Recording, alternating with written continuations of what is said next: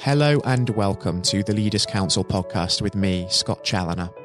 This podcast, just like the Leaders Council itself, is all about recognising and celebrating the people who keep this great country running. We exist to give leaders a voice outside of their own organisations and to support them in the same way that they support their staff every single day of the week. Now, if you are in a leadership position yourself and would like to have your voice heard on the national stage, then please do go to leaderscouncil.co.uk forward slash apply. Now, joining me on today's show on what is a sunny spring morning here in the capital is Peter Smits. Peter is the managing director of Ashbourne Insurance, an independent insurance broker in nearby Hertfordshire. Uh, Peter, very warm welcome to you today, and thank you ever so much for taking the time to join us on the show.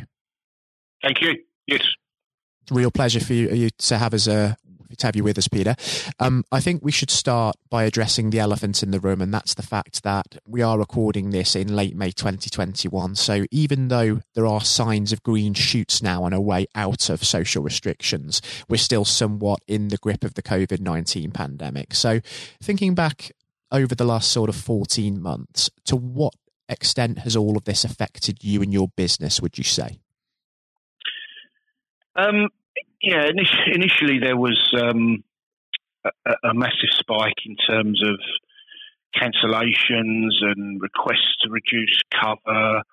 Um, I think there was a, a, certainly from within our own organisation and, and, and, the customers that we have, there was a, a real lack of clarity and, and uh, a misunderstanding of actually what, what would happen. You know, people were concerned about the future, and it was it was almost sort of rein in as much as you can. Um, we did find that, that actually pretty soon um, the the business started to recover very rapidly. Actually, I think a lot of people had cut very very deep, very quick, um, and realised that perhaps they needed to readdress it. Um, and as we moved into the pandemic after two or three months, the, the, the business sort of recovered and and actually went on a, a massive upward curve from that moment forward. Mm, so it's certainly good that there've been some signs of recovery as we've gone through the uh, the pandemic for sure. And I suppose with that sort of lack of clarity, particularly early on, and the fact that a large portion of industry has gone into survival mode, there was a lot of sort of initial anxiety and maybe mental health worry that you had to get over in the initial weeks. Um, as a leader, did you find it quite challenging to sort of guide a way through that?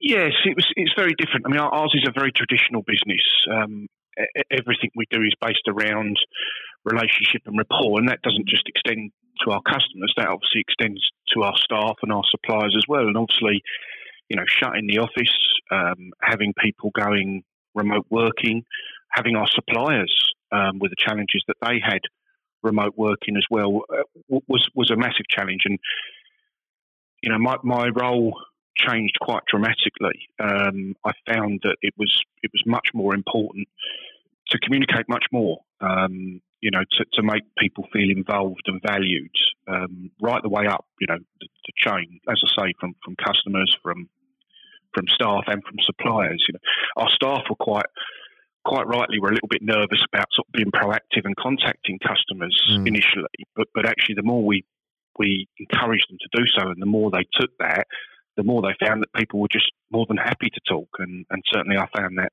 communicating with my staff as well. I think people have just valued the contact, haven't they? Because I suppose when you are so isolated as a result of lockdown, you can almost go a little bit stir crazy without having that interaction with other people. And indeed, in business, where working models have had to become more remote, become more flexible. Um, it's been a challenge to try and sort of lead teams and keep in contact from a distance as well, hasn't it, in a way? Very much so. Very much so. I think, you know, everyone is talking mental health these days, and, and uh, to be remote, to have to make decisions remotely without the support network around you from your team, your colleagues, you know, your your your, your managers, your leaders, etc., put put a great deal of strain on it. So it, it was very very important to me that the staff and the people that I was communicating with knew that they had my confidence, that, that I trusted them to make the right decisions and do the right actions for their customers. Um, you know, so that so that they they would feel happy in their work. And you know, we, we all we all missed the camaraderie and the office environment, but it was important that we take as many steps as possible to try and recreate that, even on a on a virtual basis. And given the experience that you've had in having to adapt to this very new reality over the last year, would you say that you've come away from this having learned something in your position? I think it's probably just reaffirmed things that I already knew. You know, perhaps sometimes things that we take for granted in that we, we can expect our customers, our suppliers, or maybe even our staff to understand what we're thinking. Um, and, you know, being one step removed from them reaffirmed that actually, you know, you, you need to reassure them about what you're thinking and the direction, clarity, etc., etc. Um, and and you know, I, have tried now that we've actually come back into the office pretty much.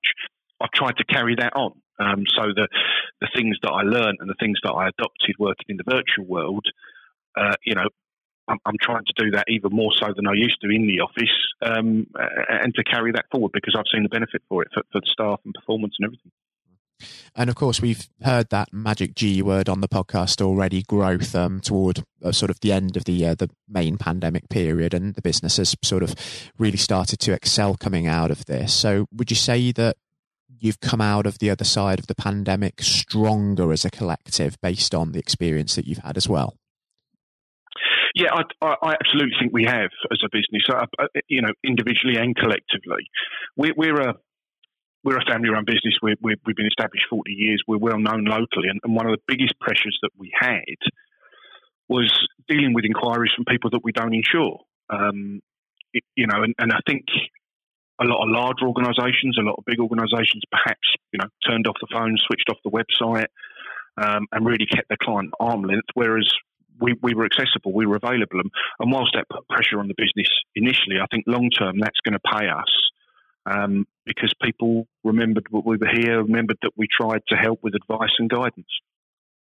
Mm. It is going to hold the business in good stead, isn't it? Having been there for business, and despite, of course, the support measures that government has put in place um, as well, businesses have needed that support network, haven't they? People have needed to network, they've needed to talk, they've needed reassurance and advice, and that is where communication has been key over the course of the uh, the lockdown. It's drummed up an awful amount of uh, goodwill as well, by the sounds of it.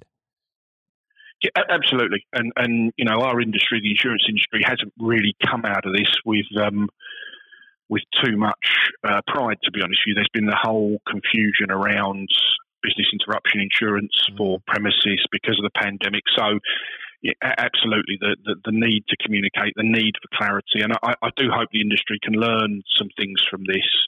Um, uh, certainly simplifying wordings and policies and, and talking about plain English more and more. Yeah, exactly. It's sort of moving out of that sort of dated jargon, isn't it? Making everything clear in layman's terms. It's so, so important to avoid another yeah. controversy as there was with the Financial Conduct um, Authority this year, um, which has essentially stained the reputation of the sector somewhat, and that's something that it's going to have to try to sort of shake off as we emerge from this as well. Absolutely. I, I mean, I, am I'm, you know, as, as, a broker, we, we act as the middleman, but it, I am I am absolutely of the opinion that wordings are overly complicated. You know, you seem to get cover on page one, which then seems to be taken away from you because of an endorsement that's buried on page 250. Um, I, I think it's fair to say that business insurance was never designed to cope with interruption as a consequence of a pandemic. Um, and, and, and, let's be brutally honest, you none of us going back 18 months would have even thought about it on, on our wish list for our policy. But I, but I do think when push comes to shove, the FCA is right. Um, you know, in principle, it should be considered cover. And, and some companies have been better than this than the others, but we have a lot of work to do. And let's face it, we're, we're, we're probably not flavour of the month as far as an injury is concerned at the best of times, are we? Mm, for sure. And I think there is that sort of gap now in the market, that sort of pandemic cover area where obviously those brokers that do want to sort of move into now what is the new 21st century, there'll be an opportunity for essentially a new sort of product there, I suppose, in a way as well. Yeah, I, I, I think you, I think you're right. Um, I, I, think that there needs to be some clarity. Um, I, I, think that there will be some innovative solutions, but but what we don't want is we don't want just another policy. What we want is mm-hmm. existing mm-hmm. policies simplified and extended. Um, you know, and I think given the option, certainly in terms of business interruption, if if some of these businesses were said, look, it might cost you a little bit more to actually have this inclusion. I think, given what some people have gone through, they'd probably gladly pay that, knowing that they've got the peace of mind should we ever have a similar occurrence. It's all about the safety net, isn't it? And just having that in place, I think, is enough of a prompt for some businesses to say, yes, exactly. I think that's um, the right thing to uh, to do for us. Um, yeah, and thinking about sort of the, the, sort of general future of the industry, of course, reputation is one thing that does have to recover over the uh, the next uh, few months, but over sort the sort of the next year as to when we move out of the pandemic and hopefully we leave social restrictions behind. What direction do you hope that the industry ultimately goes in, do you think? Well, I mean, this is this is selfish because of the way that we run our business, but but my hope is that there's a clear distinction between self-service e-commerce type policies and the the advice that is given from an intermediary.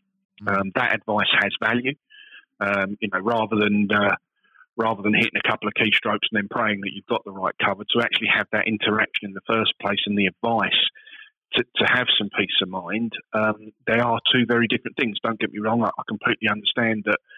You know, e-commerce is simple. It's quick. It's it, it, you know, and it, and it works for many things. But what this episode has demonstrated to me is that there is there is still a place for advice within the financial services industry, and you know, I'm hoping that as we emerge, um, people will value that a little bit more and, and, and see it as a more viable option. Of course, and as great as e-commerce is, and sort of the amount of sort of stock it's had over the course of the pandemic, it isn't a one-size-fits-all approach. Sometimes you do need that intermediary. You need to be speaking to people. You need to seek out advice. So there certainly is um, a place for that.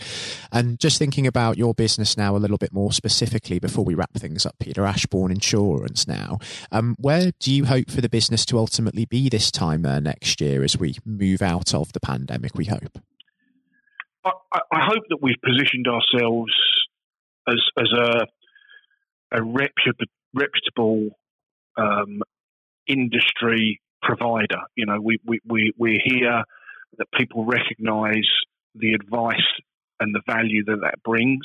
Um, it may not be for everyone, and that's absolutely fine.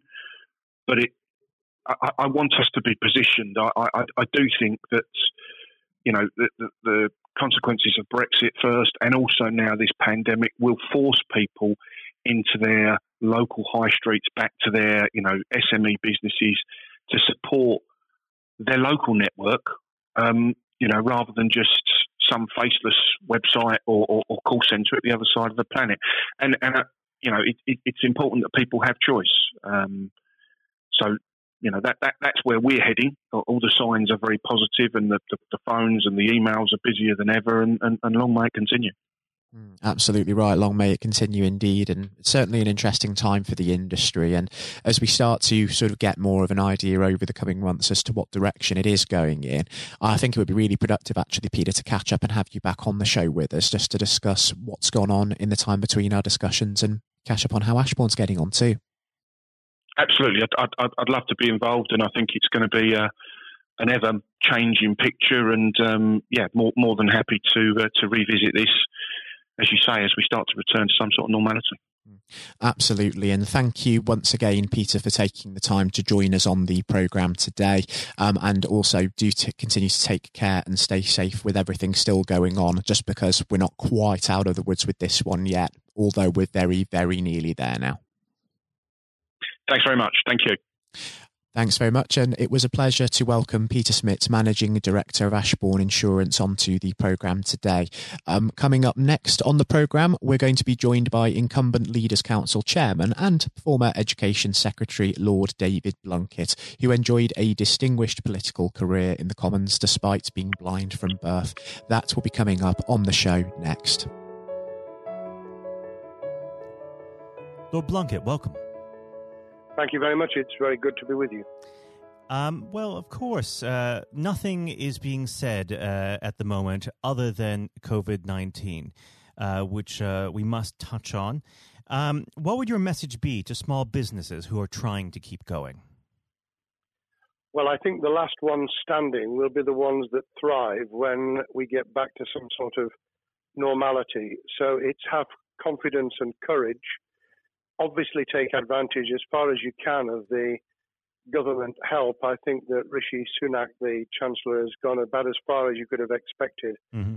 In the circumstances, there are obviously small businesses that fall between the cracks. Those who uh, don't have um, defined premises can't benefit from the business rate waiver, uh, have not really been able to demonstrate that they can uh, adhere to the PAYE for furloughing staff, and of course whether they can receive the the grant, 10,000 or 25,000. All, all, of those who can uh, are obviously able at least to benefit from that for the time being and look to the future. But I think the second thing to say, and they don't need me to tell them this as a politician who who did once do a business studies qualification, which is that it will be a different world, and being able mm. to hmm. think about how that world will look in a year's time, and be creative about it, and learn from not just what's happening to you at this moment in time, but to others around you and the sector that you're working in, that will be really important.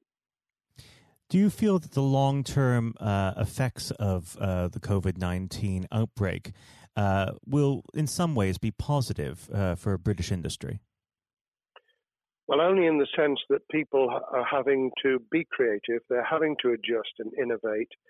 Therefore, they're thinking about more productive, if you like, greater productivity ways of delivering the same service or delivering the same products.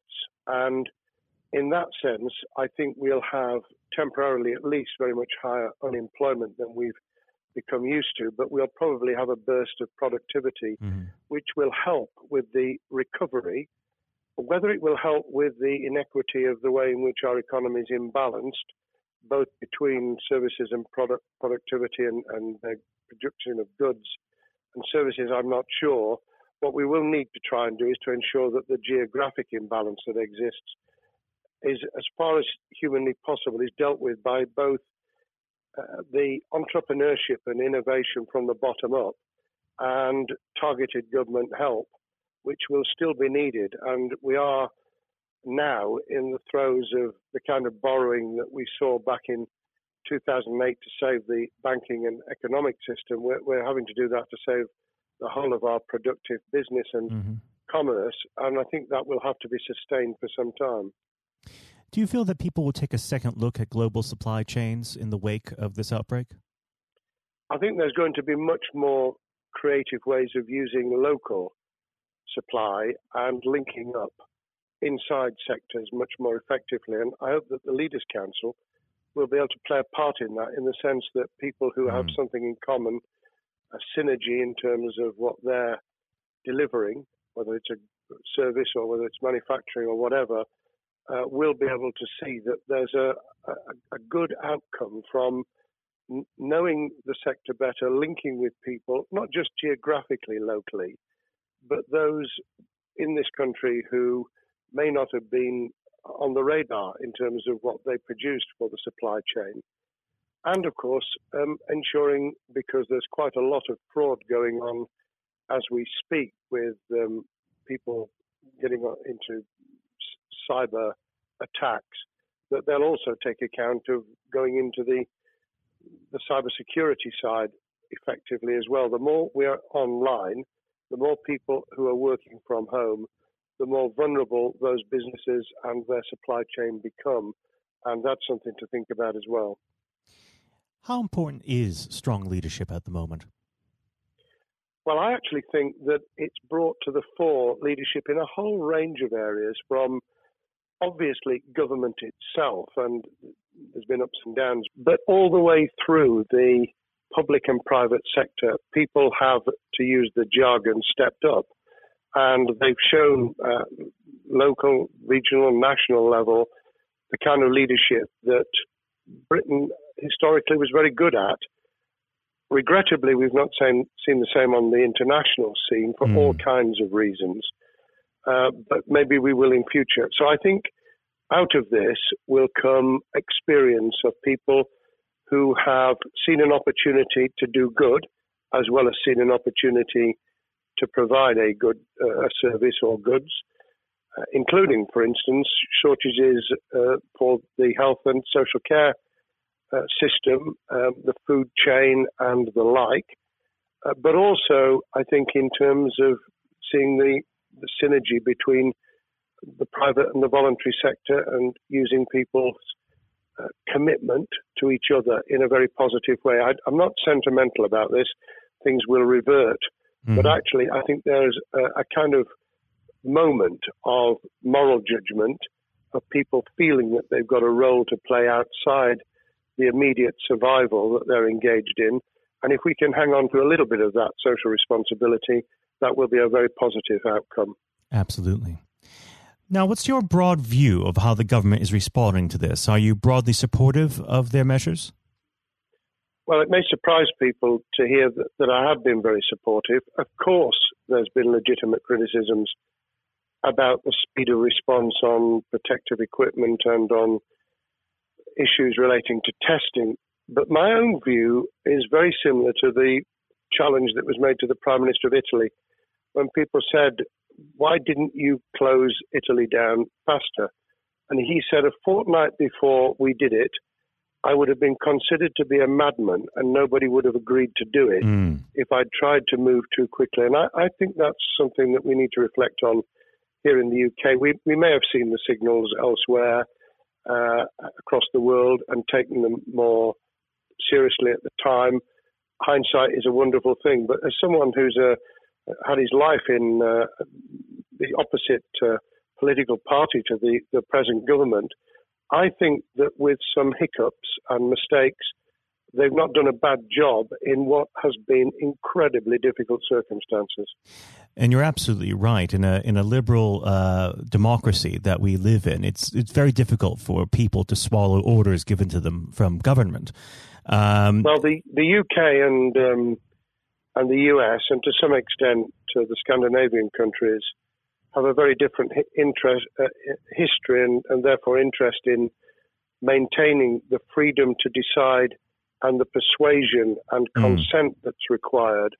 Uh, those countries that have experienced one way or another totalitarianism over the last century have a slightly different way of coming at this.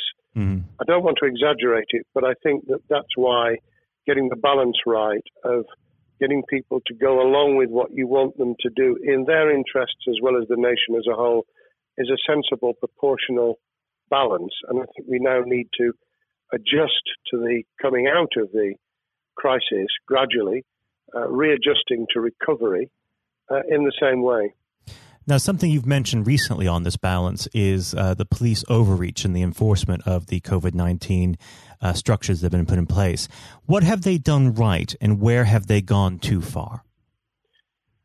Well, I think that they were interpreting what was not necessarily as clear advice as it might have been for all kinds of reasons, because people were feeling their way.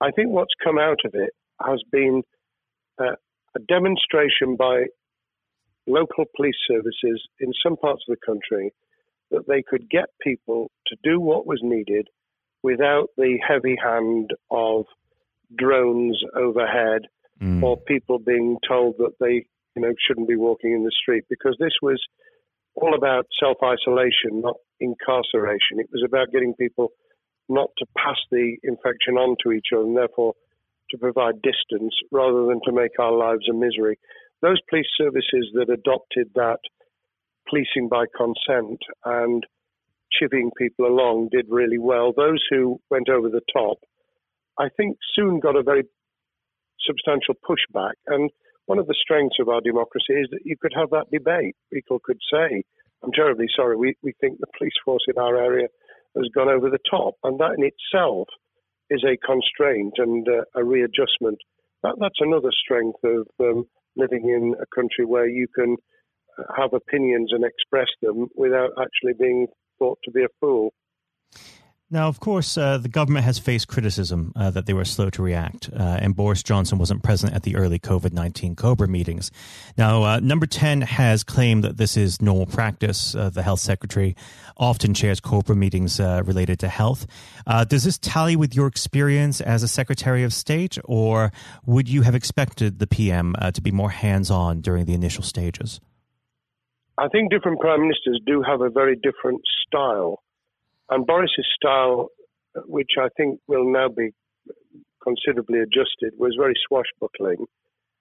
In some senses, delegating is a good thing, uh, as every leader of every business or public service knows.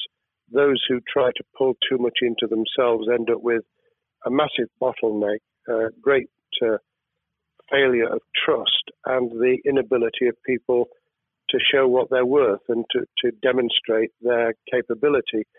So I, I, I'd be very wary of jumping in and saying he was wrong to delegate the essential Cobra meetings. What I was surprised about was that he didn't um, chair the first couple because mm-hmm. my experience with Tony Blair for the eight years I was in cabinet was that Tony was a great delegator, but he would get a grip to begin with watch what the difficulties were, and then give people direction and confidence to be able to get on with it.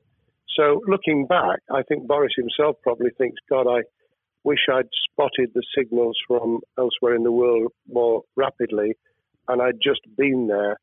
However, this also raises another issue. All of us in positions of leadership need good teams around us. Mm-hmm.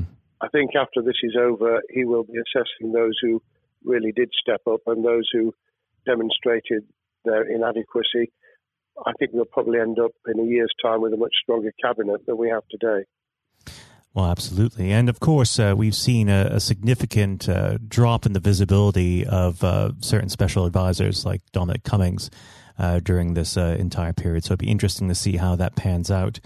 Um, well, now- it certainly readjusted the role of those behind the scenes with those who should be taking the decisions having received advice. Obviously, there's been a complete transformation in the profile of experts, if I might use that term, who'd previously been denigrated. Mm-hmm. Scientists, medics, people with behavioral science uh, understanding. My only criticism was were we getting wide enough advice? Were we narrowing it too much to a couple of key centres in London? But that's because I've always been adverse to everything being London centric. I think there's great expertise, wisdom, experience out in the sticks, and uh, we should use it. Uh, rightly so. Um, now, was pandemic planning part of your time as a minister, particularly perhaps uh, when you were Home Secretary? Well, it was, but it was on the back of risk arising out of counter-terrorism measures. Right. Uh, I was the Home Secretary for three months when the attack took place in September 2001 on the World Trade Center and beyond.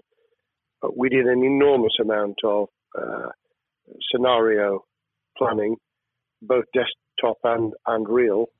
On the back of that, it was very heavily orientated to future developing terrorism risk. I certainly got involved with talking about pandemics. I remember being at a seminar in Edinburgh where the university there had done a lot of work itself on the issue of pandemics. And of course, we, we saw SARS and other things emerging. I, I think it would, people have criticized the government for not picking up the report from 2015, five years ago. I think that what happens is human nature kicks in you deal with what you're immediately faced with. Mm. You you can you can sponsor reports. And this is true of business planning, of course, as well, and scenario planning for what business continuity will look like, recovery plans for business, what will happen if um, there's a cyber attack, what happens if there's an energy sh- uh, shutdown. Um, these kind of things you, you can look at, but you're immediately turning your eyes to what's in front of you. And had we picked up a bit more on the danger from Ebola and SARS and what have you in the past, then we might have said, what if something hits us in the developed nations that we don't have a vaccine for, mm-hmm. that we can't immediately whisk up uh, protective materials or equipment, or for that matter, medicines that help with recovery, all of which we now see are a danger. I think this will make an enormous difference to the planning for the for the years ahead. I hope it will be widened so that we don't just look at what's happened, but very rarely do you see something exactly repeat itself. Some of the circumstances will be, but others won't. So that's why I've put emphasis in what I talk about on looking at the other virus, the cyber attack uh, scenario, mm-hmm. which could be just as dangerous in a uh, a world of just-in-time provision. One of the miracles of uh, the modern developed world, except for the very poor, has been the distribution of food. A lot of it on computerized, uh, technologically advanced systems. If that were to come down, we'd be in real trouble. So I think we need to think those sort of scenarios as well. So have a full plan across uh, both sectors: uh, biological warfare, pandemics, and uh, cyber warfare. Yes, and to do so on different levels. I think again, thinking of thinking global but acting local, we mm. need a lot more to think about what would happen if something took shape that actually broke down those national and global chains and how we would cope. And without, uh, obviously, we've got enough fear and anxiety to last a lifetime without creating even more anxiety. We can think about those things for the future in a more rational way, I think. Now, aside from the physical uh, threat of the virus, one of the things that people are vastly worried about is the effect on uh, the economy, not just national economy, but also the world economy. Um, now, it, it, has been said by certain parties, um, and uh, I'd like to garner your uh, thoughts on this. Is there a danger of the effects of the lockdown being even worse than those of the virus? Were it be prolonged, I fear that that balance would tip the other way. It is about proportionality. It is about balance. It's the wisdom of Solomon, really, to to get the moment right when you start to move and then to move quickly. There's no doubt whatsoever that we are stocking up, not just on the economic and employment front, which will be devastating enough, but on the health and social well-being front enormous challenges, and they will need careful handling because there's a lot of people whose lives, for a variety of reasons, are at risk in the future on a scale that we've been dealing with over the, the um, immediate handling of the pandemic, concentrating really hard on those affected by COVID 19, those sadly who have died or been seriously incapacitated that will roll over into the economic, the social, the mental health, and cultural well being of the nation. And that will need all of us to pull together as well. Absolutely. Now, do you believe the government's doing enough for business? I think that the speed of reaction once the scale of the pandemic was clear was very good. I've praised Rishi Sunak for his action. Uh, remember a chancellor who only just come into office was planning to deliver the budget in the middle of March and has had three, at least three equivalent budgets since. I think he's handled it very well. Understandably worried now about what we're doing to our economy. The level of borrowing is sustainable because of low interest rates, but it reaches a point, of course, where it tips over so that you can't then do the kind of structural investment requirements that the government were laying out before and in the March budget. And mm-hmm. those will have their consequences as well as a planned payback over many years. I think we've learned something over the last few months. We, we needed to take immediate action. We don't want another round of austerity equivalent from 2010 through to 2019, I don't think the nation, on the back of what's happened and the challenges we have, could take that. And therefore, we need a different plan, economic plan, over a much longer period, just as we did from the Second World War all the way through to 2002 when the final American loans were paid off. Now, of course, uh, one thing that's on everyone's lips um, how much longer do you believe uh, that the lockdown can go on for?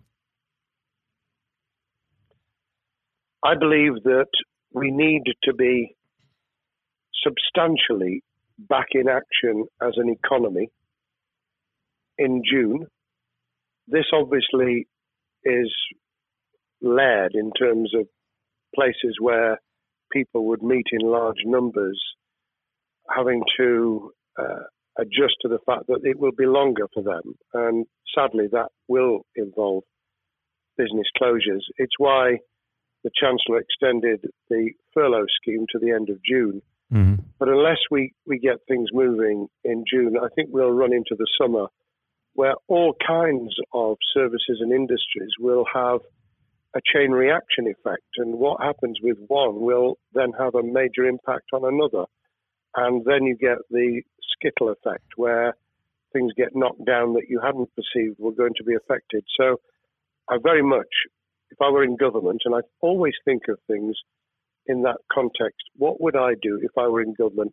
I would be on the side from the second week in May on the side of the Hawks in terms of saying we've got to start moving and we've got to do so with the collaboration and cooperation of the public who have got the message, who did behave, who responded magnificently. Let's try and get back, perhaps, you know, doing things differently for a time, but substantially getting back to business as usual. Unless we do that, then those areas that can't and wouldn't expect to be back in action immediately get pushed further into the middle of the year and the autumn, and then they become unsustainable. Now, of course, um, one of the other major developments we've had recently are the changes in the uh, the Labour Party. So, if we could just uh, speak on the Labour Party for uh, a while. Um, this might sound like uh, an obvious question, but uh, how does uh, Sir Keir differ from Mr. Corbyn?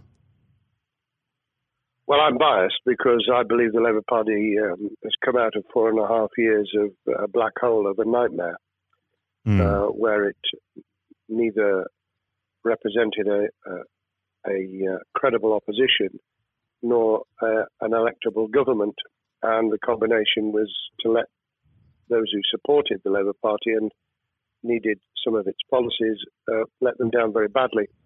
Sir Keir Starmer both is a highly intelligent uh, professional lawyer who, as Director of Public Prosecutions, led the service well, uh, had to take difficult decisions at a time of austerity, understands the world beyond Labour members, but has been able to do business with those who originally supported Jeremy Corbyn mm-hmm. and was able to command support from them. His creation of a balanced shadow ministerial team has been very encouraging. Um, I, I, supported Lisa Nandy, who he's made shadow foreign secretary, because I thought she understood the north of England and um, the uh, the disaffected uh, Labour former Labour voters. But I believe that Sir has taken on board those who have something really sensible to offer and I believe he will be both a, a great leader of the opposition. More importantly, he will then present himself as a credible alternative prime minister. And all governments need an alternative government at their shoulder. Mm. Uh, it was true of us from 97, and it took the Conservatives some time to recover and to get to that position, but they did, and the Labour Party will, and that's crucial for our democracy. All of us need to understand and appreciate that a living, breathing, functioning democracy requires uh, a credible, confident, and uh, in many ways uh, supportable opposition, as well as a government that we clearly want to do well, because none of us want, as we didn't with the COVID crisis, none of us want the government to fail. We want to see our economy recover. We want our social well-being to be taken into account. We want to overcome deep-seated inequality and poverty, And we want to do it with enterprise and entrepreneurship and business playing their role. And that is about leadership nationally, locally, in the private and the public sector. People with ideas, with confidence, with the ability to pull teams around them.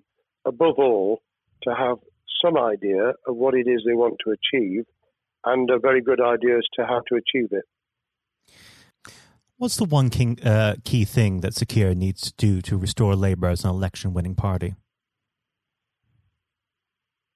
I think Sir Keir Starmer's major challenge is to convince sceptical voters that Labour has not only reverted to a party that they can support because they can see it acting, developing, presenting as a credible alternative government, mm-hmm.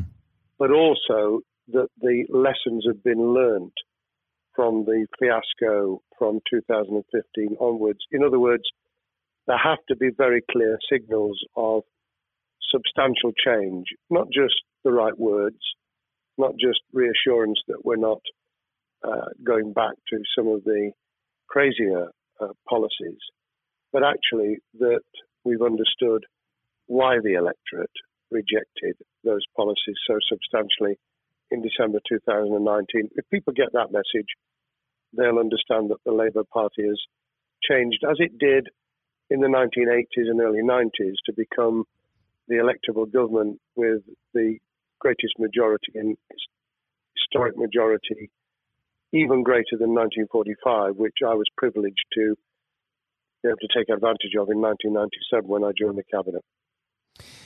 Now, I know what your answer is going to be to this question, but uh, indulge me. Um, do you think Sir Keir has what it takes to be PM?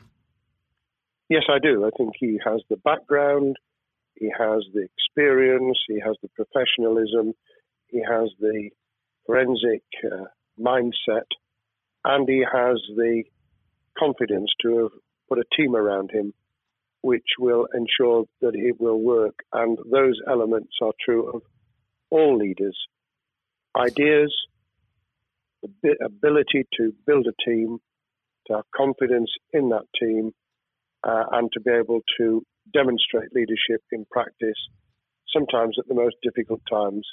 And, you know, the Leaders' Council, those sharing their thoughts with uh, uh, the kind of thing that we're doing now uh, with uh, a podcast, but also joining us in linking up in that network of people who can support and help each other and learn from mm-hmm. each other.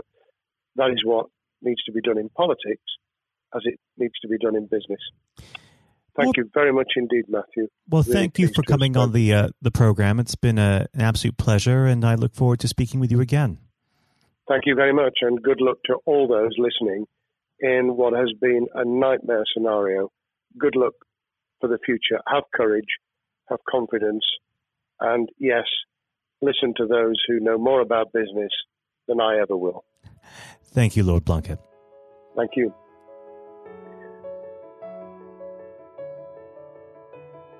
This has been the Leaders Council podcast. Thank you for celebrating excellence in leadership with us. I've been your host, Scott Challoner. Until next time, goodbye. Thank you for listening to our podcast. The views expressed within the podcast do not reflect the views of the Leaders' Council of Great Britain and Northern Ireland, its parent company or subsidiaries, members of staff, or other guests of any other person therein associated.